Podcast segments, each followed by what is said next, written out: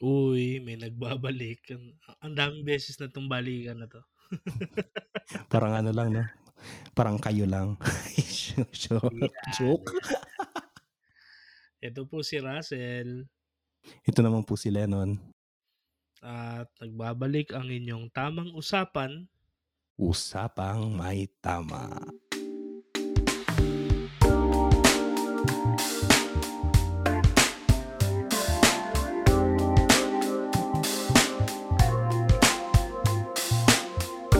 Tagal-tagal din, Sel, na ano. Ah, halos isang buwan din. Kaya welcome back sa amin and thank you sa mga patuloy na nakikinig sa aming kwentuhan ni Lennon. Ayun Ah, nga po. Sorry sa ano, sorry bigla kaming nawala, wala kaming paalam. Ginost namin kayo ng ilang ano, ilang linggo. Pero maraming salamat pa rin po kasi meron pa rin kakatingin ko lang ng ano eh, ng analytics. Meron pa rin mga nakikinig, mga nag ano, nag nakikinig mga lumang episodes. At ano na rin po, pa, pasintabi na rin po sa boses ko at ako'y paumpisang magkakaroon ng ano, ng ubo at sipon. Kaya ganito ang aking boses ngayon. Ah, para kang si ano si si ano sino to? Yung icon sa radyo. Inday Garutay ba 'yun? Si Inday Ah, Garutay. Buhay pa ako. Um, Anong balita, Sel? ayun. Anong ano, anong napagkabisihan mo ngayong ano, ngayong buwan? Ayun, ah, para sa mga kaibigan namin, ah, ling doon sa mga hindi pa nakakaalam. So yung tanging grandparent ko na nabubuhay pa ay sa makabilang buhay na rin noong October 2, si Lola Celia. And I'd like to take this opportunity para pasalamatan yung mga nakiramay at ah, nagpaabot ng kanilang pakikidalamhati at pagtulong. Salamat po sa inyo. Mga, pagkatapos nun, pre, um, sumakto din eh. Kasi October naka-schedule din ako ng ano, ng leave. So yung first Oo. leave ko, Mhm. ginamit ko para samahan si Papa naman sa bakasyon niya sa Samar. And mahina internet doon, mahina signal. Pero I really got to appreciate kung ano yung kung ano yung meron ako dito ngayon sa Manila. Grabe. Pero ayun, gusto ko rin batiin and pasalamatan yung ano, yung mga nakasama ko doon, yung mga kapinsanan ko doon. Ngayon ko lang nakilala yung iba actually halos. Pati yung mga tita, tito ko doon. It's first time in around 16 years kasi ewan ko if if the math 16. is yeah if the math is correct the last time I was there was 2007 uh, you do the math and I'll do the storytelling. Ayun so nandun ako tapos obviously nangitim ako kung sa mga nakakita nito. Kasi yung ano town to town hindi barangay to barangay yung biyahe town to town tapos nakamotor lang ako na medyo luma na. ano pa ba nangyari sa akin? Ayun, pagbalik ko dito, yun na, buhos na ulit yung trabaho. balik, balik normal. Oo, balik normal. Although I'd like to ano, I'd like to cite and uh, ano ba tawag dyan? Special mention yung isang celebrity dito sa Pilipinas, si Joy Spring. I happen to listen to one of her uh, one of uh, one of her podcasts. Mhm. Excerpt lang ng kanyang podcast. Na parang we should uh, begin to normalize na not overworking in order to tell ourselves na we deserve a break. Yan. Kasi 'di ba minsan parang sinasabi natin, ah, I have overworked kaya I earn this rest. Oo. No. So, pero ayun ko, theologically siguro no, nan sa tingin mo. Sa tingin ko, we have uh, acquired that trait from God kasi six days siya nagtrabaho eh. Tapos may sabi ano siya, rest day. niya, I earned this Sunday. Joke lang po yun. Huwag po kayong magwala. Ah, I'm joking. I'm joking. Padilla 2023. No shots fired here. Ikaw nun, kamusta ka? Actually, ah, lately, nagkakakwentuhan kami pero maikli lang. Sabi ni Leno, Oo, eh, busy. nagma-masters na daw siya. Kamusta masters nun? Gusto ko sanang sabihin, dugtungan kaso ano pala itong ating ano, PG pala ito. ating Of course, well, bago yung masters, he is always doing that. ayun nga, no, um, nagkasaktuhan niya rin na this month ay marami rin akong trabaho. Nasaktuhan din ng ano namin ni nung nangyari sa grandmother ni ni Russell. Tapos nas, nag-ano nga si Russell, nagbakasyon siya. So, wala rin ano, internet connection. Dito naman, sakto kasi October, eh, medyo marami akong trabaho. Tapos, ayun nga, nagsimula na rin kami ng klase ng master. So, last week lang, well, at the time of recording. So, kakasimula lang, in a way, um, bagong stage ng buhay. So, bagong ano, isang taon lang naman yon So, kalma-kalma lang. And, um, Isang taon lang masters nyo? Hmm, isang taon lang. Modular naman siya. Galing. So, kanina, nakakatuwa lang kasi, napag-usapan nga natin yung sabi mo yung marami kang mga kapamilya na ngayon mo lang nakilala. Eh, sakto ngayong umaga, kagagaling ko lang din ng funeral mass. May isang, ano kasi, may isang madre na namatay kahapon. So, nagmisa kami kanina para tapos nilibing na rin kanina. Ganun lang kabilis dito. Pero nakakatuwa, ka, well, nakakalungkot kasi ano yun eh. Um, namatayan yun. What I mean na nakakatuwa. Pakilinaw po. Excuse me talaga yung boses ko. Hindi ko alam kung paano to lalabas. Pero eh, hindi tungkol sa boses mo eh. Ano ba yung nakakatawa? Yung namatay si sister o yung... Hindi, I mean, pinag-uusapan kasi namin kanina na yung mga funerals, well, less dito, pero more sa mga kultura natin sa Pilipinas, halimbawa, sa Amerika, Latin America, pero hindi yung sa US siguro, di ko alam sa US.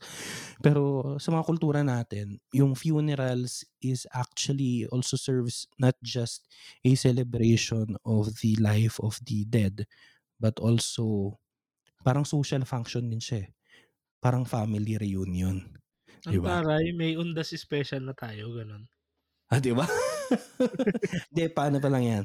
Pa, tawag dito. Pahapit pa lang pa. Tapos, ah, ano pa ba? Ay, gusto kong mag-comment doon. Magulo, di ba? Ano lang po kami ngayon ni Russell, wala kaming topic na matino. Kaya, pagpasensya nyo lang ang mga sabog-sabog naming pag-iisip. Pero gusto kong mag-comment doon. Yan ang ina ni Russell doon sa yung sense ng pagpapahinga. Yung sense ng taking care of yourself. Sa ancient world, dahil nabanggit mo na rin naman kung may theological basis ba yun.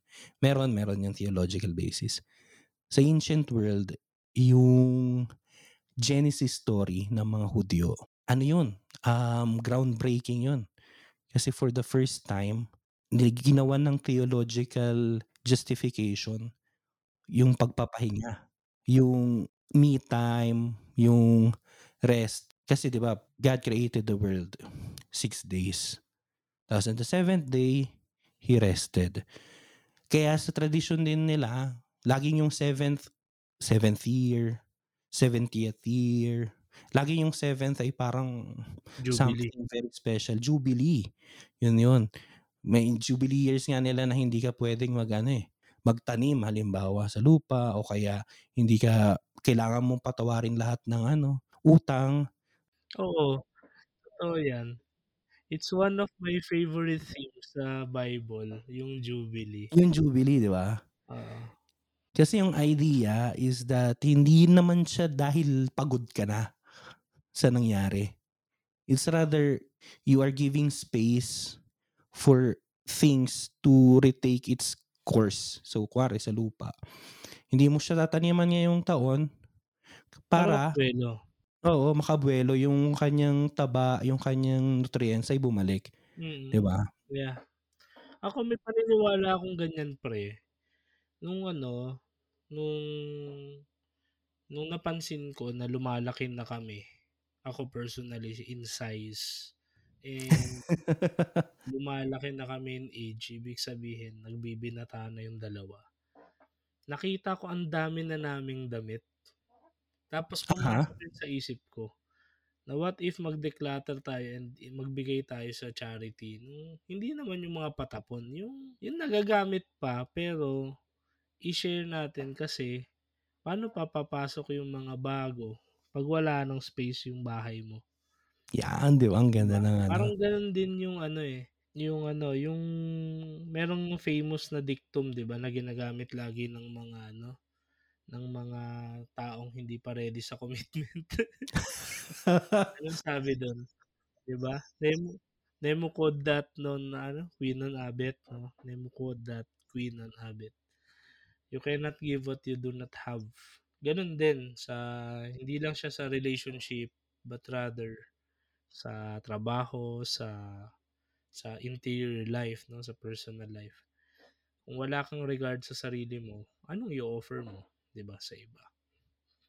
Although may nag-debunk nun na di daw yun totoo kasi may tinatawag na transcendence wherein kung talagang nasa ano ka, kung nasa sa kang sitwasyon na alam mo sa sarili mo wala kang maibibigay but rather ginamit ka on that specific occasion to to really be someone, to inspire, to impart, to to bless or to to just be there, to take action. Kahit wala kang gano'n, wala kang courage, wala kang tiwala sa sarili at some point magkakaroon ka. Pero yun pa rin, babalik tayo dun. Hindi ka makakapagbigay ng wala ka. So, Mm. pag wala kang pahinga, don't expect na you can you can still manage to to do your stuff enthusiastically 100%, 'di ba? Exactly. Ang makina nga pinapahinga, eh. Oo nga, eh, na nadali mo. Yung makina nga, 'di ba, na mas episyente kung kung tama yung calibration and kung maayos yung maintenance. Efficient siya, pero it needs rest. Otherwise, sa una lang siya magwo-work then eventually mas mahal na yung maintenance kasi nagkasira-sira na kasi inabuso. Din yung Exactly. katawan natin, 'di ba? Katawan, pag-iisip, ang ganda lang. Ako siguro nun yung October ko, although hindi pa siya talaga totally tapos, I can say na I really have my R&R. Hindi Wow. siya rest and recreation, eh. Ano siya, reunion and reset. Reunion and reset? Ah, una reunion kasi una sa siyempre sa malungkot na kadahilanan kailangan Ah, namin yeah. magka-reunite kasi namatay si lola. So, yung mga dating hindi nag-uusap na magkakamag-anak, yung mga dating hindi nagpapansinan at nagkalimutan dahil sa mga Hmm, mga ano. Nandun nagkasama-sama, 'di ba? Nagsimba together, nagsikain together. Tapos the next week, I got reunited sa mga Uy. bago mga iba ko namang kamag-anak na nasa Samar, 'di ba? Kasi mga iba sa sila hindi sila nakapunta sa Manila. May isa akong pinsan dun specifically na yun na sinabi niya, "Alam mo hindi nga ako nakapunta sa Manila unlike you." And sabi ko, "Okey lang 'yan." Kasi iba-iba naman tayo ng buhay. So yung struggle nila dun, iba rin naman sa struggle natin. Kumbaga Mm. hindi ko sinasabing mas mahirap sila, hindi ko sinasabing mas mahirap ako, pero nakakatuwa lang may mga gano'ng perspectives. Lalo na yung yun nga, yung naranasan ko myself mag-ano, mag-drive ng ano, motor na walang ilaw sa gabi. Talagang kita mo talaga yung liwanag ng mga tala pero babangga ka 'pag nakatingala ka. Shit. Babangga ka talaga kasi ano, grabe yung ano, wala talagang street lighting dun sa kabaranggayan. So, dun sa sentro lang meron. Reset kasi pagbalik ko dito sa sa workplace, nagkaroon ako ng kahit papaano, nakabuelo ako ulit, 'di ba? Sa tingin ko ah, meron pa pala. So, bumalik ako work. Then, Oh. I got reunited again. Ay, kanino 'yan? Sa mga kaklase ko sa seminaryo. So, for years alam ni Lennon naman 'yan, yung kuwentong 'yan, na napanood niya na yung kuwento nun. Hindi ako yung bida dun pero talagang nasaktan yung ano dun, yung mga characters. Ano Oo 'no, may pagka main character attitude ako dati. Ewan ko kung hanggang ngayon. Pero yun, practically, ah, for many years I tried to avoid, ano, I tried to avoid my ano Mga kaklase mo? mm, my classmates and, ah, batchmates. So si Jimmy, special mention Uy, special Jimmy shoutout. Boy. Shoutout kay Jimmy and congratulations on his housewarming party. Ah, yun bang birthday niya ay ano rin, housewarming din yun? Oo, birthday niya nung Grabe, Sabado. ibang level ka na, Boss Grabe, may Jimmy. sarili na siyang bahay, 'di ba? And ayun, nagpa-bless siya ng bahay. It happened to be, ah, hindi naman niya ako na-underan. So it happened to be his rector when I was already a postulant. Uh-huh. So nagkausap-usap kami, he brought with him yung new postulants during the time then sa medyo okey naman to reminisce old memories nung mga ginagawa sa loob then I wish them well sa novitiate where I failed. Ah, ayun.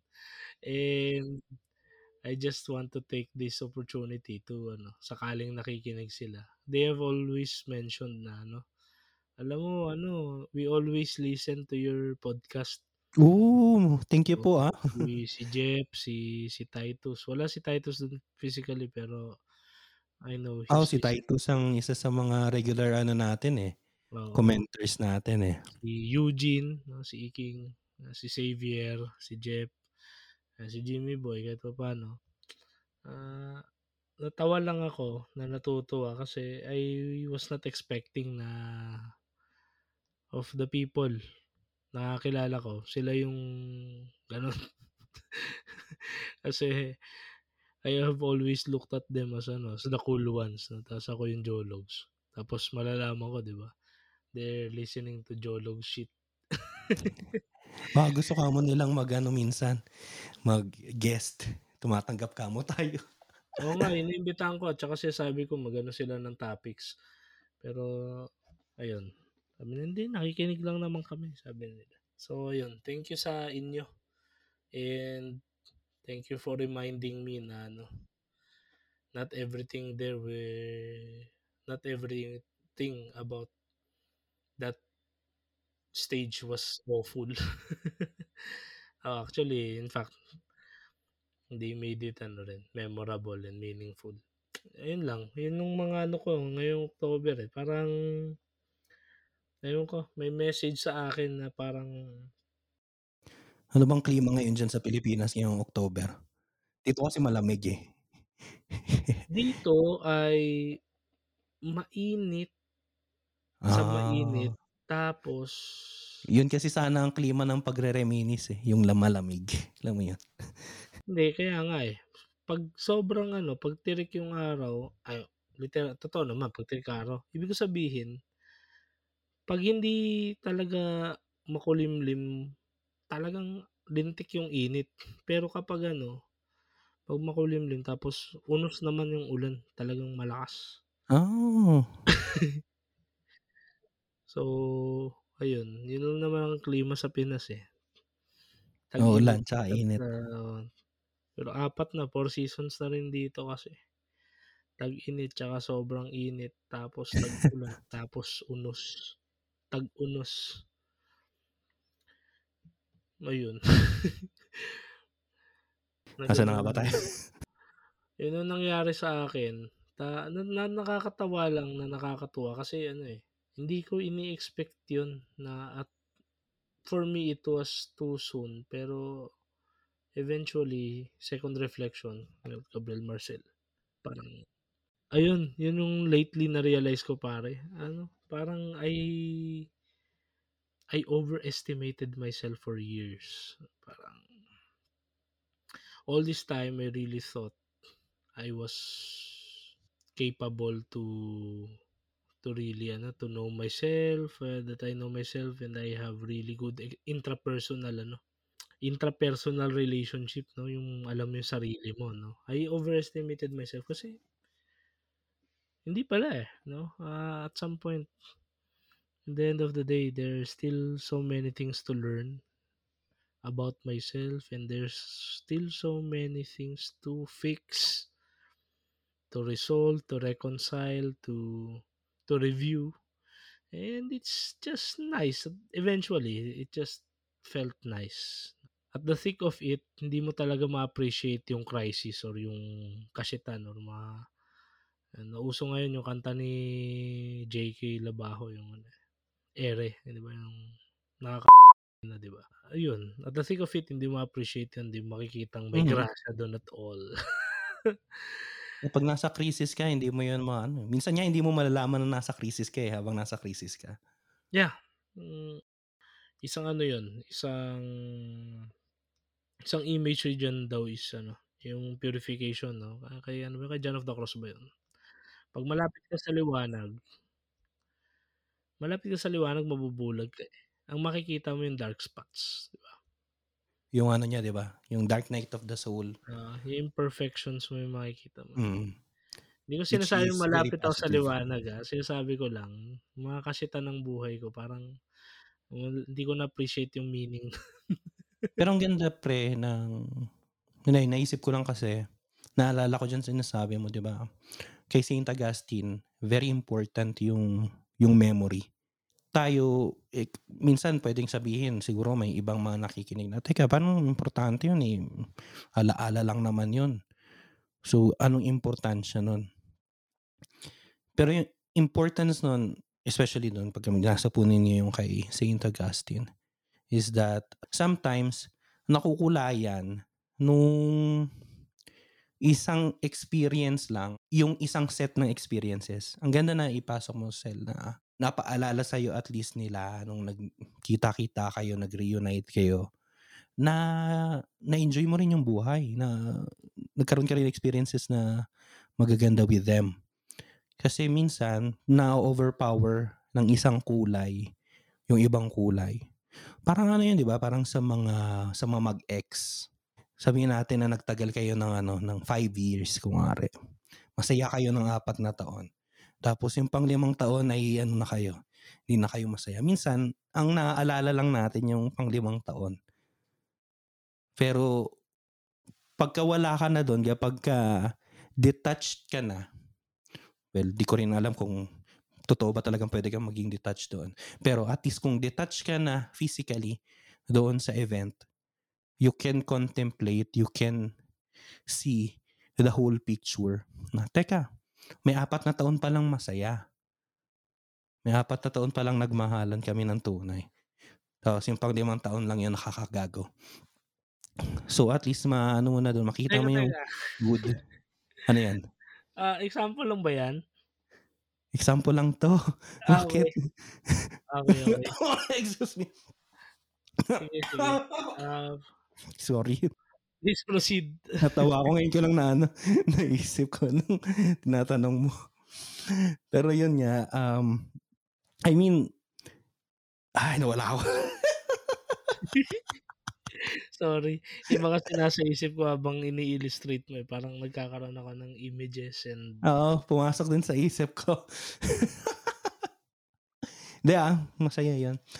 Anyways, yun nga, yung sinasabi ko na, yun nga, kasi when you are still there physically, emotionally, mentally siguro, spiritually, nandun ka pa dun sa mismong ano, sa um, egg yolk. Hindi ko alam kung anong may tatawag nun. Yung egg yolk ng experience na yun. Minsan hindi mo ma, ano, lalo na kung crisis ba yun, kung pivotal moment ba yun ng buhay mo, minsan hindi mo yun ma-appreciate, hindi mo makikita yung mga magaganda, o minsan kahit din yung mga hindi magaganda, hindi mo madidistinguish. Later on lang, kapag ka kaya mo na siyang tingnan like a painting na objective, well, never magiging objective yun kasi you have lived that. Pero at least yung kaya mo na siyang tingnan mula sa certain distance. ibang perspective. Oh. Mm. Doon mo na ma-appreciate, di ba? Sa So yun lang, yun lang yung yung ano, ano sa eh. isip ko. Yun yung wisdom ng retreats. No? I mean, hindi Yeah, siya, pinag-usapan na rin naman natin yung pahinga. Ganda niyan, yung- retreat, di ba? di ano ba? ka eh. Yung retreat, ganun yung ginagawa niya supposedly. Problema kasi dito, commercialized na yung retreat natin. Eh. Ah, grabe naman kasi talaga. Talagang naka-program na siya, naka-budget siya and, ah, ang connotation, eh, dapat umiyak ka para to feel good about it. Pero I think it's not only about us feeling good, but rather for us to feel something really genuine 'no, parang, ah if it makes you angry, if it makes you if it makes you sad, if it makes you Oo, to feel, to feel something, 'di ba? to feel and to to feel na you have to take action over something. Yeah, hindi kailangan na hindi siya dahil kailangan mo lang umiyak. Pero yung Oo. feelings mo, yung emotions mo, you have to take note of that. Sa ano 'di ba, sa Ignatian ano, Sa tingin ko Ignatian eh. retreat, gano'n. Since I have reunited with well, with the with really important persons or someone, ah, somewhat, ah Someone? Hindi, kumbaga somehow pala, somehow significant Ah, akala ko someone, eh. Well, sure, why not? Pero if I'm really hindi siguro, wishful thinking. I wish to be reunited with myself. Minsan 'no, parang may gano'n akong ano, eh, parang thinking na, how I wish I could bring back the old me. Pero did, did my old me really left? Parang hindi na. Ganda ng tanong na 'yan, Sel, tama. 'Di ba yung kasi 'di ba ang dami kong naka-reunite, eh, mga kaklase ko, mga tito, pinsan. How about me, 'di ba? Naalala ko yung sinabi nung isa kong ka-batch dati. Mm. Si Jetson, sabi niya sa akin. Hindi raw kasi siya naniniwala na nagbabago ang tao. Naniniwala lang siya na yung personality mo ay nagma-mature. Ikaw ikaw pa rin yun. So, wala yung old me, new me. It's just a progress ba ng iisang being ba. Wala, naalala ko lang yun dun sa sinabi mo. Ganda ng tanong na yun. I is it really an old me? O yun lang yung ano, idea ko ng sarili ko During the time. during that time. Oo, yung self-image mo kasi it varies kasi sa environment mo, sa current experiences mo, sa current takbo ng emotion mo. Saka curious din pre 'no, ewan ko kung anong palagay mo rito, ah. Pero imagine we are living in a time, in a society na yung kultura natin is very individualistic in the sense, both in the negative and the positive sense 'no. In the sense na ang focus natin ay yung yung self, yung self-enhancement, kaya ang daming mga ano 'di ba, pampalaki, pampaano, 'di ba? Pampaano ng image ba, Yet pampaganda in ng at the end of the day, hindi natin tanggap, hindi natin kilala, hindi natin mahal ang sarili natin. Exactly, yun yung sinasabi ko sa'yo, yun yung ironic, eh. 'Di ba? Naka-focus tayo Totoo. sa self, but at the end of the day, di natin tanggap or worse, takot tayo na ma-encounter yung sarili natin. So, yung Oo, totoo, kaya yung philosophy walang walang maano lang ngayon dun, eh. Kasi na ano ka, eh, haharap ka sa mga questions na, "Sino ba ako? Bakit ako nandito? Anong ginagawa ko dito?" Walang may gusto ng magtanong nun kasi may hirap ng mga tanong yun, eh. Oo, tsaka it will really ano, it will really force you to move outside of your comfort zone, eh. Katulad pa ito, sa tingin ko ang isang reflection ko diyan yung AI na year-end book, eh, year ah, yearbook, ano yun, anong tawag? Ah, yung ano, 'Di nakita ko yung mga nag-post It nun, eh. oo, I mean it's entertainment, ah. Ito, ako I attempted pero, ah, mahal yung ₱300 eh. Ay, may bayad pala may yun? bayad. Pero in fairness, ah, I really commend the the wonder of technology although ngayon may mga security implications pala, may mga risks siya. Yeah. Pero I think it's, ah, on a socio-cultural aspect, if I may just comment, I'm not a professional, I'm not claiming ano to be an authority over something. But I think it it's a reflection of something much bigger that is we're trying to ano ba, to look at ourselves na parang, "Ah, siguro ganito ako dati." "Ganito siguro ako dapat." Yung ano nga, yung ideal, ideal Oo, na 'di ba yung yung kay Ebenezer Scrooge, ano ba yun, siya yung, ah, Ghost of Christmas ano yun? Past. Past, yung Mm, Ghost of Kiss hindi Christmas nangyari. Past. Hindi nangyari pero ano 'no. Siguro may mga fixations tayo na ano. Sana hindi ako nagseminaryo para ganito siguro ako. Ah, yung mga what ifs. Siguro dapat ano, hindi ako nag aral ng ganito. Dapat pala tinake ko yung ganito. Dapat na ganito ako. Dapat naligo ako ng araw-araw. dapat na mga ganon, di ba? Tapos ah, you will begin to feel more remorse or hatred towards yourself. Kasi naman dapat pala nung una pa lang nasimulan ko na. Da- Pero we were, we did not know better during the time. Ah, I might be only ano speculating din. Kaya please don't uh, don't attack me. Hindi, okay lang yan pre. Ito namang tamang usapan na yan eh. Space for speculating. Hindi naman. Oo, yun ang speculation ko niyan na parang it is uh, it evokes something within us na maybe some of us couldn't, couldn't even language it. Na ay it would have been ayun na lang siguro to diplomatically speak of it. Siguro it would have been nice kung ganito ganyan ganyan. Ah, Di ba? Parang kasi it Oo. really shows a very impeccable, very immaculate. it would have been nice kung naging Koreano ako. Di ba? Sana hindi ako Pinoy, hindi ako Pango, no? Or something like that. Ah, ayun. Dahil doon, napakaganda at napakalalim at napaka the same time nakaka ano yan, nakakalungkot yung insight mong yun. We have all been focused now on self-love, self-appreciation, improving one's self-image, boosting one's self-esteem, self-confidence, and yet, the end of the day, we barely know ourselves, we do not know ourselves, we do not appreciate nor love ourselves. Exactly. Di ba? the end of the day, we still look at people. Mas our kasi mag-judge pre. Mas madaling umano sa either mag-look up sa iba or look mag-look down sa iba Yeah. kaysa sa sarili mo. Mag-look in. Di ba? Yeah, we still use others as a measuring tool. Mhm. Exactly. Hmm. Eh, sabi ko nga eh, so, ta, wala pa akong bahay. Si Jimboy, may bahay na. Lolo ko nga nakaraan. So, "Pre, wala pang bahay eh. Ikaw meron na. Tapos, yun, niremind mo ko, di ba? Di ba nakapagpagawa ka ng 2021? So, kung ano, O, di ba? diba?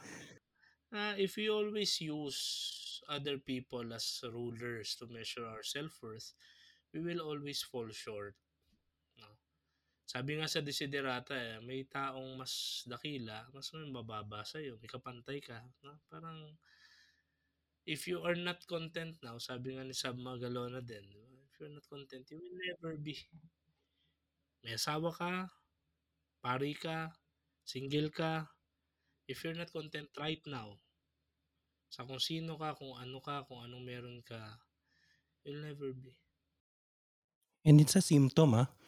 If you are not content, alam mo yun, kailangan mong i-review yun. Bakit? Ano yung, ano, dahilan na mas malalim. Hindi lang dahil, ah, kasi ano, um, kuwari may asawa ka. Eh, kasi hindi na ako pwedeng mag, mag, mag chicks. Hindi lang yun yun. Anong mas malalim na dahilan doon? Bakit hindi ka kontento? Oo. Abungangera kasi, hindi lang yun yun. May mas malalim doon. Kailangan mong tanongin sarili mo. And sometimes, yung, yung sagot doon, wala sa labas. Wala sa labas ng bahay, wala sa labas ng katawan ko, sa ng isip ko. Minsan, nasa, nasa akin yung sagot doon. Yun nandun yung problema. Doon mo kailangan anahin yun. Pero yun nga, nakakatakot kasi talaga na, sorry, bumabangga yung bibig ko sa sa mic na ano, ano ko lang, ano. Wala na akong boses na passionate pa, di ba?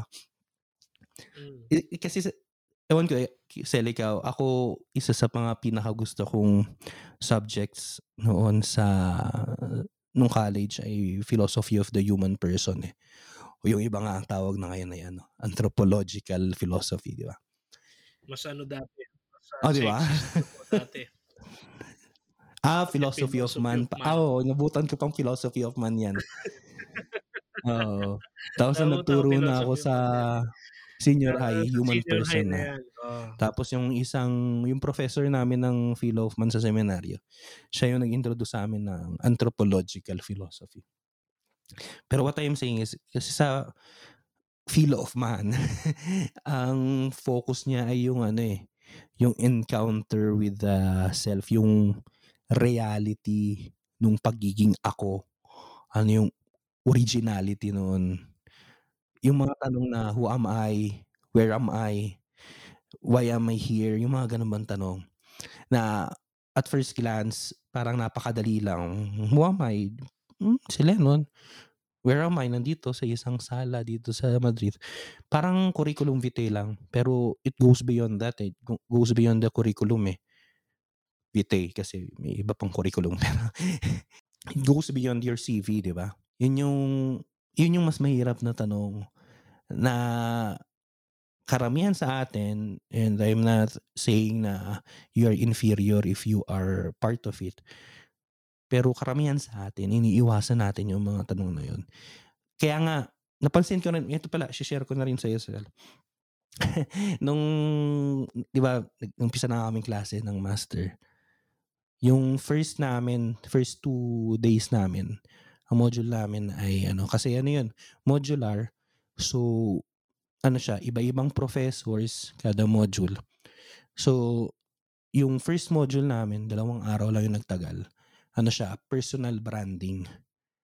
Tapos, yung almost kalahati nun is medyo philosophical, psychological yung banat. Kasi kailangan mong kilalanin sino ka muna at saka ano yung gusto mong i ano i-express ba sa paano mo gustong i-express din yon yung mga ganung bagay ba pero nakakapagtaka kasi well at least sa akin na meron tayong background ng philo no kasi yung professor namin ilang beses siyang nagsasabi kapag medyo lumalalim na yung, dis- yung discussion bigla siya magsasabi na ah sorry alam ko na philosophical to masyado pero ano kailangan kasi nating pa, ano pagdaanan to kailangan nating itanong to mga ganito.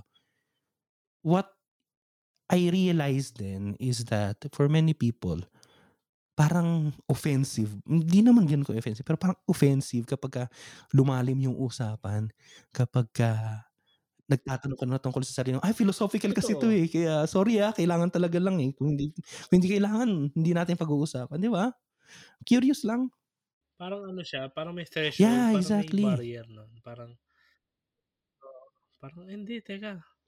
Masyadong ano yan. Masyadong ano seryoso. Masyadong seryoso. Ah, tawa-tawa lang tayo.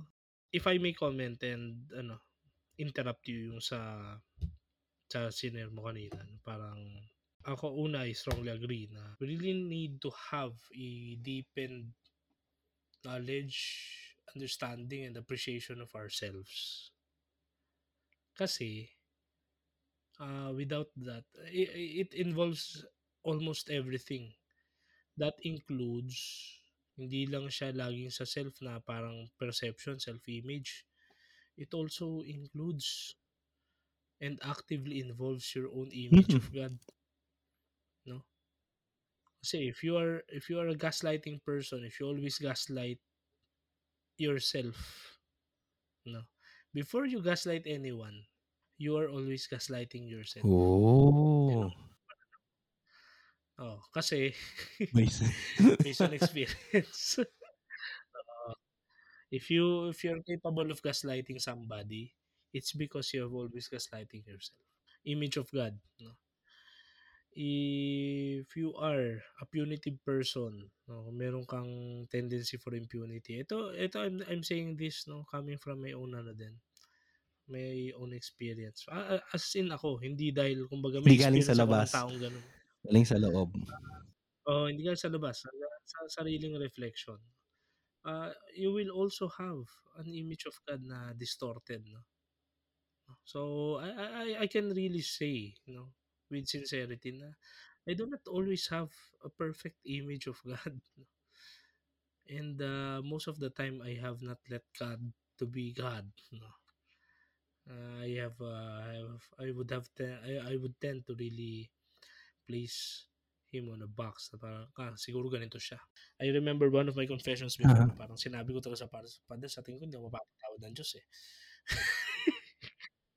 Pinagalitan ako ng pare yun. Sabi, alam mo ba, ah, in case you do not know, no? kasi syempre, di ba, may, may grasya naman talaga yung kumpisal. Pero in case you do not know na there are there is a sin that cannot be forgiven and it's the sin against the Holy Spirit. You know what that entails? Sabi ko, hindi ko po alam eh. It's by by thinking, by believing, by saying na you cannot be forgiven. Tama nga naman. Sin against the Holy Spirit pala yun. Wala akong alam doon, no? Wala akong, hindi ko alam. So, Lord, baka naman. Ngayon, alam ko na, pero sabi ko sa kanya, I was high school during that time.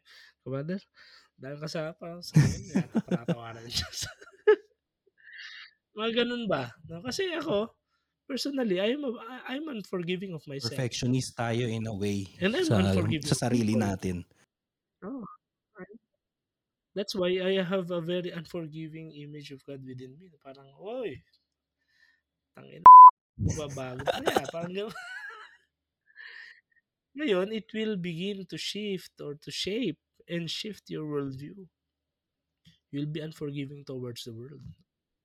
Whenever you see somebody, you'll be unforgiving. No? Especially kapag may ginagawa siya na ikaw hindi mo ginagawa. You will become bitter. Sabi Bakit ginagawa yan? Ako hindi ginagawa yan eh. Or, may ginagawa ka na hindi niya ginagawa. Baliktad naman. You're doing something bad, hindi niya ginagawa yan. You want that person to fall the way that you are falling. Mga ganun ba? Ah, hindi siya madaling pag-usapan sa ganito, no? Kasi very public to. Pero ako, I'm, I'm happy to share mga ganyan thoughts. Kasi, ah, eventually, sa na nagkakaedad na tayo, na-realize ko na, no? Hindi tayo Mundo ng universe. Yeah, yeah, that's true. At some point, some people, some people had it worse or ha- are having it worse. Some people are better than us. Ang mahalaga, hindi ka nag-iisa. Meron kang may tao at least sa 8 bilyon tao, sabi ni JK, 3 milyon Ah, di ba? ang aking gusto. sa 3 milyon, at least may isa doon na ano, nakaintindi or talagang nag-undergo din doon. Ang isang remark ko lang, ang dami kong pasakali. Minsan, no, baka naman kasi, inaano ko eh, I'm trying to, to, ano ba tawag dyan? Balansehin din yung comment mo na bakit ano, bakit ba't philosophical, masyadong seryoso, etc. blah blah blah. Kasi halimbawa tayo, wired na tayo to be like this. Kumbaga, almost, almost, no? Medyo may personal life pa naman tayo. May, oo, kumbaga meron pa rin naman tayo, hindi naman tayo perfect din na talagang philosophy adhering or talagang I can say na talagang we are really rational totally. Some point, we still give in to emotions, we still give in to Ah, passions. mas madalas nga eh. Mas madalas nga, di ba? So, ang akin siguro, dati kasi, nagkakaroon ako ng insecurity na, po, ganito ako mag-isip. Bakit masyado akong concerned sa mortal sin, sa venial sin, Mm. sa... Ganun ba? Bakit masyado akong concerned sa sa welfare ng aking soul? Bakit masyado akong concerned sa values instead of enjoying life as my classmates, as my friends? Siyempre, hindi Oo. sila lero kasi like minds kami. Bakit pag nag ano, nag-commit ako ng isang sin, bakit big deal sa akin? And tapos eventually philosophy. Bakit ba- bakit ako offended ng ano? Ng injustices? Bakit offended ako sa sa epistemological murder? Something, mga those things. And people, most of the people I know, they don't give a they don't give a, a damn. Uh, they, they don't care. And they're fine. And it's totally okay. And here I am, I'm, I'm envious. Kasi, puta naman pala eh. Pwede naman pala hindi mag-care eh. And here's what I I can say. Number one is environment. There are still many, many, many good friends of ours Mhm. are still sensible. They're rational. They don't care. But if the situation warrants them to be, to care or to give a damn, they they are capable. Uh, they are even more capable than us. So environment, no. It just so happened they grew in somewhat happier environment than us, doon sa Purok 5, doon sa Purok Tae. Ah, alam niyo yung Purok Tae? Eh, tanong niyo kay Reverend Michael, alam niya yan. Sa Taguig City na na kung saan kami lumaki, no? Baka mas, ah, ano sila sa village and sa sa mga ano nila. Number 2, baka naman since day 1 distracted na sila.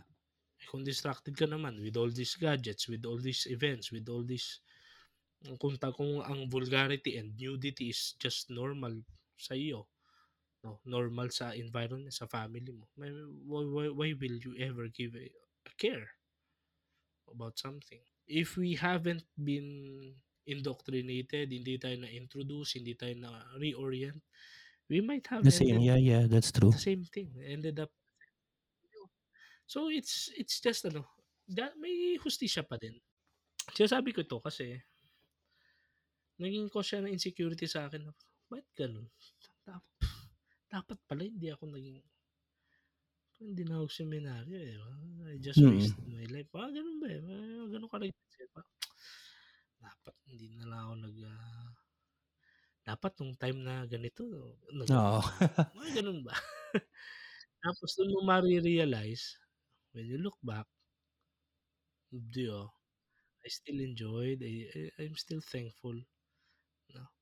This, uh, this really someone somewhat someone tuloy, somewhat reminds me of a good friend of mine, no, si Josh.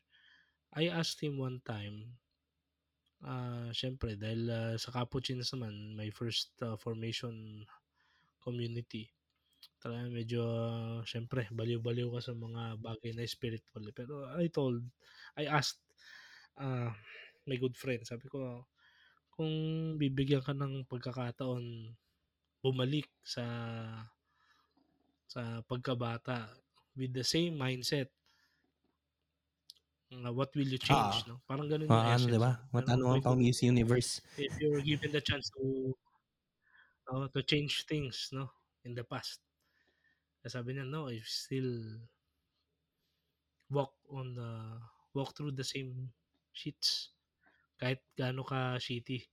Sabi niya, "Babalik at babalik ako dun sa pinagdaanan ko." Although it's a mesa metaphysical thing. Kasi nga may mga parallel universe and shit, no, timeline and, ah, gano'n-gano'n yan, eh. Pero ang akin, ang simple lang naman dun na tanong ko is, kung may opportunity ka nga. During that time, yung sagot niya hindi ko nagustuhan, no, kasi ang dami kong gustong baguhin sa sarili ko nun. Pero ngayon na-realize ko, no, at some point he might be right, no. And I read it one, ah, in one ano, in an article na parang, ah, it was one of ano, the devil's sweetest temptations. One of the devil's sweetest temptations, no, to think that you can change the past. Oo. Ah, kasi even sabi ng isang ewan ko kung atheist ba yun, basta isang ano yan, English politician yan, English statesman. Hindi ko siya hindi ko alam kung si Lord Chesterfield ba yan. Even God cannot change history. 'Di ba, come to think of it, 'di ba? Kasi if he can, and if he can, and if he does, Oo, nagbago na dapat lahat. We all we we always have the hope though, na sabi sa Revelation, 'di ba, "Behold, I'm making things new." You can always hope? Pero there are some point na Tama, eh, kasi rin that's the going, 'di ba, sa at least yung reason of being, yung rason d'etre de ng ano, 'di ba, ng ng history. Yung study, ah, I mean yung science ng history. Naaral natin yun hindi kasi gusto nating baguhin yung nakaraan, kundi dahil gusto nating matuto dun sa nakaraan para yung magiging kinabukasan ay puwede nating ano, at least hindi man natin makontrol pero at least makita natin kung ano yung puwedeng maging consequences, 'di ba, batay sa nakaraan. Kaya nga rin curiously, ewan ko ikaw, Sel, ako, yung sinasabi namin ni Russell sa inyo, kami hindi naman kami purely ano lang, eh, theoretical, serious people na akala ninyo lagi kaming nakakurbata at ganyan. Ano rin kami, meron din kaming ano Oo, hindi lang pang-pamilya, Pero pang-sports sa pa. eh, ma may mahilig akong magbasa ng mga manga, eh. Tapos sa mga anime, isa sa mga genre na luma na siya pero medyo mas naging sikat this past few years at isa rin sa mga gusto ko. Siguro may iba na hindi type yun tapos magalit sila sa akin pero okey lang yun, gusto ko yun. Yung tinatawag na isekai, going to another world ba. Feeling ko kaya siya naging gano'n kabenta, naging gano'n kabenta sa genre, kasi may bahagi natin yun nga na parang may, "Ay teka, if I could have another chance," 'yan, 'di ba? "Ah, ito, I can be happier. Kailangan ko lang baguhin itong mga ganito, ganyan, ganyan mga points ng ano, ng experiences ko, ng buhay ko, ng sarili ko." May mga gano'n 'di ba na idea. Tapos ang gandahan na napasok mo yang idea ng parallel universes 'no, siye siyempre hindi na natin papasukin masyado 'yan. Pero just imagine this. Oo, sa sa another ano, another episode. Another episode 'yan, oo. Pero naalala ko lang diyan yung napanood mo ba boy yung ano, yung hindi yun yung Goblin, ano nga bang title nito? Ah, The King, The Eternal Monarch. Ang laro kasi nun pre, ano yun, crossing ng dalawang dimensions, parallel universes, so it's time, space, tsokar. So ano yun, pagka naglaro ka na ng time, space Continuum. medyo maging magulo ka na. Isa lang ang napanood ko na talagang naano nila, na-sustain nila yung argument, yun ay yung ay ano yung anime na yun? Steins Gate. Steins Steins Gate, yeah. Yun lang yung ano. Pero going back nga One dito of the sa best, one of the one of best. the best, yeah, yeah. Boring sa una, 'pag hindi mo talaga gusto ay hindi. Ah, kailangan mo siyang gustuhin para matapos mo. Oo, para matapos mo, Kasi ang kasi boring, ang mahaba. bagal talaga ng ano niya, ang Tapos bagal ng nananakit yung ulo mo dahil nga naglaro sila dun sa time, space continuum pero sila lang para sa akin sa lahat ng mga may time traveling chu-chu, yung Steins Gate ang pinaka-consistent. Pero going back dun nga sa The King, The Eternal Monarch 'no. So ang laro nun is, um, time, space. Yung sa last episode, si Lee Min-ho, yung bida 'di ba si Lee Min-ho, para ma-solve niya yung crisis na ano, yung nagsimula ng lahat ng yun kaya nagkaroon ng breach dun sa time, space continuum. Bumalik siya dun sa past, kung saan nagsimula ang lahat. Para magawa niya yun kailangan niyang, um, patayin yung tito niya na nagsimula nung lahat ng yun. Pero 'pag ang dilemma dun, pagka ginawa niya yun, may posibilidad na hindi na sila magkikita ni, um, Kim Go Eun, yung na yung babae na nakilala niya dun sa sa time, space natin, supposedly natin. Hmm. So, yun yung dilemma niya.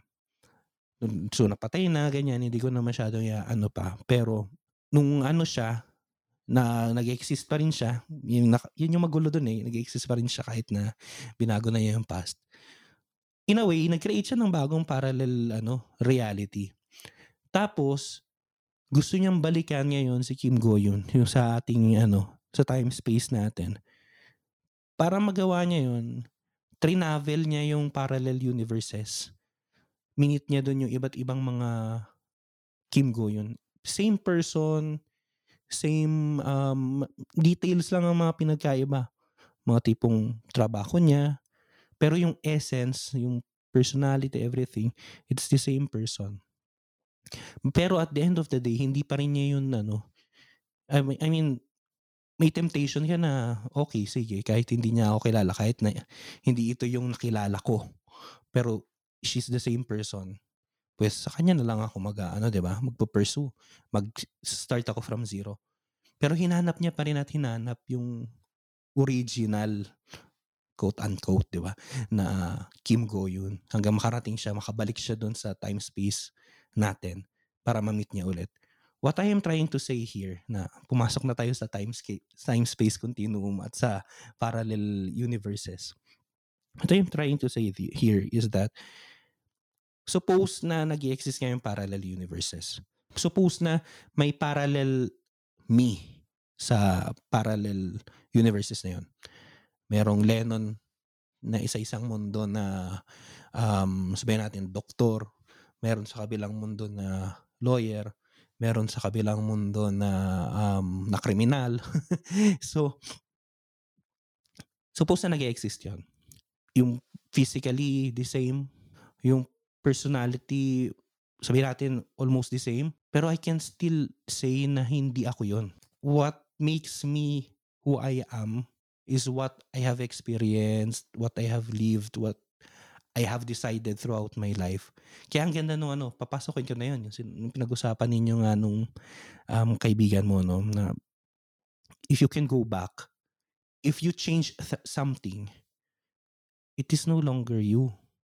Kasi if you change something, kahit siguro maliit lang, it will really affect sa kung sino ka ngayon, kung sino yung yung kausap ko. Sino yung nagsasalita ngayon, sino yung pinapakinggan nyo ngayon. So ayun, I think naguluhan na rin kayo sa mga pinagsasabi ko kaya papasa ko na kay Russell to wala na akong boses. Two things. Nung kinder ako, I, uh, it's it's it's coming back to me. Parang I can really remember myself walking sa VP Cruz Street tapat ng Santo Niño School. Diba elementary yan? Sabi sabi ko sa sarili ko doon, ano, may, may awareness na ako, bro eh. Mga siguro 6 years old ako noon. Wow. Kung hindi ako kinder, grade 1. Siguro grade 1, mga grade 1 na siguro. Kasi ang grade 2 ko nasa, nandun na kami sa may signal eh. Pero during that time, I was probably 6. I was really thinking, when I die, hindi, eto ngayon ko lang nala-language, no? Pero iniisip ko doon, when I die, will my consciousness still survive? Wow. Parang wala mm-hmm. pang concept ng reincarnation nun. Pero iniisip ko ba, dati ba yung time na pag namatay ako, magkakaroon ng tao na ganito, parang mariresume na ganito ako mag-isip. No? May ganun eh. Yeah, yeah, yeah, yeah. May ganun ang kasitan nun eh. Tapos, number two, bakit gusto ko yung Steiner Gate? Pero bago yun, ang background ko dyan, it's one of the most ancient themes ng humanity. Yung Fuga Mundi. Yan. Uh. Even the Desert Fathers have have already introduced it. And not only Christianity, but every civilization has a concept of Fuga Mundi. Na kung anong meron dito, we try to we we always have the tendency kasi to think na merong something na wala dito. Hmm. Someplace better. Someplace better. Something, mm. something better. Ang ganda nga yung ano, yung isang quote din ni Eric Eric Fromm eh, ni Erich Fromm or Eric Fromm. Na when man begins to ano, man begins to turn to religion when he or she can no longer handle God Di ba? Nice yan, ah. Oo. Tapos meron din, may quote din yan si Meister Eckhart eh. Yung dating ano, Master General ng mga Dominicans. It's supposed to be a, a personal ano. Para, oh, sorry, na ano ako eh, na, na, na overpassion naman ako ng kwento. Um, connected ulit ng batong bata tayo. Kung naalala mo yung alamat ng lawin, yung Alamat ng Lawin ay ano siya, movie siya ni FPJ. Ano ba tawag doon? Rip-off ba tawag doon? Kapag parang may super gandang movie tapos you try to magaling ba The Matrix tapos The Matrix Reloaded parang pero hindi kasi siya sequel eh. Rip-off nga ata kasi kung sequel official yun eh. Oh, parang rip-off siya ng Panday. Oo. So yung alamat ng lawin, ang bottom line lang doon, eh, may tatlong batang lansangan o tatlong batang normal. Then eventually, parang na, uh, sa mga nakikinig na mas nakakaalala, just remind me sa Facebook. So, tinawag sila sa another dimension wherein sila nga ay kakampi ni Lawin and merong kontrabida na kailangan nilang puksain and eventually si Lawin, si FPJ, na merong punyal na kapag uh, nakakasense siya ng danger o nakakasense ng kasamaan, it becomes a, a beacon of hope. So, parang siya ay kaliwanagan na magiging espada din pupuksa Mm. sa kadiliman, etc. Ang ending nun, kasi syempre hindi nyo mapapanood yun unless nakadig ito Cinema 1. Ang ending nun, towards the end, si Lawin has to sacrifice his life. So, apparently, sa dimension na yun, namatay si Lawin. Apparently. Then, yung kids were forced to go back to their true lives sa Mhm. totoong buhay. Kaya nga may concept tayo ng totoong buhay eh. Yan pa isa, no? Oo, yung Diba? totoong buhay. Totoong buhay, hindi yan ganyan. Sa totoong buhay, ganyan yan. Sa, di ba? May ganun tayong concept. Diba? Bakit? Meron tayong concept ng isekai kahit wala pang isekai. Kahit wala pa yung mismong genre. Eh, exactly. So, bumalik sila. And nakita nila si FPJ nakasakay sa jeep. Tapos sinabol nila. Yun yung ending nun eh. Yun lang naalala ko. Relating it sa Steins Gate and sa kung ano-ano pang mga movies or series na nag involve sa time-space continuum or alternate universe, alternate life. Uh, Mag-i-spoiler kami. So, kung kuan, hindi nyo trip, ilalagay na namin sa caption na may spoiler ng Steins Gate. Pero alam ko na-discuss na natin to pre. Na-discuss na natin to sa isang episode. Isang episode, yeah, yeah. Ang bottom line doon, may nakilala siyang babae, di ba? Mm. Siyempre, minahal niya na yung babaeng yun. Kaso, yung babaeng kasing yun, doon sa original, sa totoong buhay niya, sa... Yung original na timeline. Sa timeline alpha. Alam ko, Mm. alpha yun eh. Sa timeline A yun eh. Nakita niyang pinas lang yung babae. Kaya, nagpunta siya sa isang timeline para iligtas. Tama ba? Mm. Pero sa lahat ng timeline na pinuntaan niya, lahat yun namatay. Patay lagi yung babae. Sobrang brutal pa nga nung iba. Ang bottom line nun, nung na-realize niya, the more na nag-grow siya ng wisdom sa sa bawat paglipas ng Sa bawat ano niya, oo. nag-grow siya ng wisdom, nagkakaroon siya ng understanding. Kumbaga hindi niya hinahayaan yung experiences na just to ano, to discourage him and wala lang, na to just let it happen. Ginagamit pa rin, nag-iisip pa rin siya eh. To the point na, yun, doon, dito ko na kayo hindi spoil para at least ma-enjoy nyo pa rin. To the point na, ang naging bottom line, uh, happy ending. Oh, happy ending, happy ending. Ang bottom line ng Steins Gate, walang ibang better timeline kundi kung anong meron ka ngayon. Exactly. Ganda nun. Kung nagsasabi na sana sa alternate universe okay lang sarili ko. Walang okay na sarili mo kundi kung nasan ka ngayon, kung sino ka. Oo, kasi yung sarili mo, yun yung, yu- ik- yun yung, ano, ikaw mismo yung kung sino kausap ko ngayon, kung sino yun nandyan ngayon. Mm. Hindi yung nasa ibang universe, hindi yung nasa ibang reality. Yes. Kaya if you're thinking na sana dapat hindi na lang ako na ganito. Kapag capable ka to think na ganun, ibig sabihin capable ka rin to really still shape kung ano yung mangyayari. So, kaya nga nang lagi kong sinasabi at nire-remind ko sa sarili ko ulit, we are where we are supposed to be. Yun, di ba? Don't pressure yourself too much. Don't gaslight yourself. Kasi, kung nasan ka ngayon, nandyan ka dapat ngayon. So, if you feel miserable, don't think na you deserve it. Rather, it's just a consequence of what we have done. But eventually, alam naman natin na hindi siya forever. Things come to pass. So, I just hope na mas ma-appreciate mo sana yun.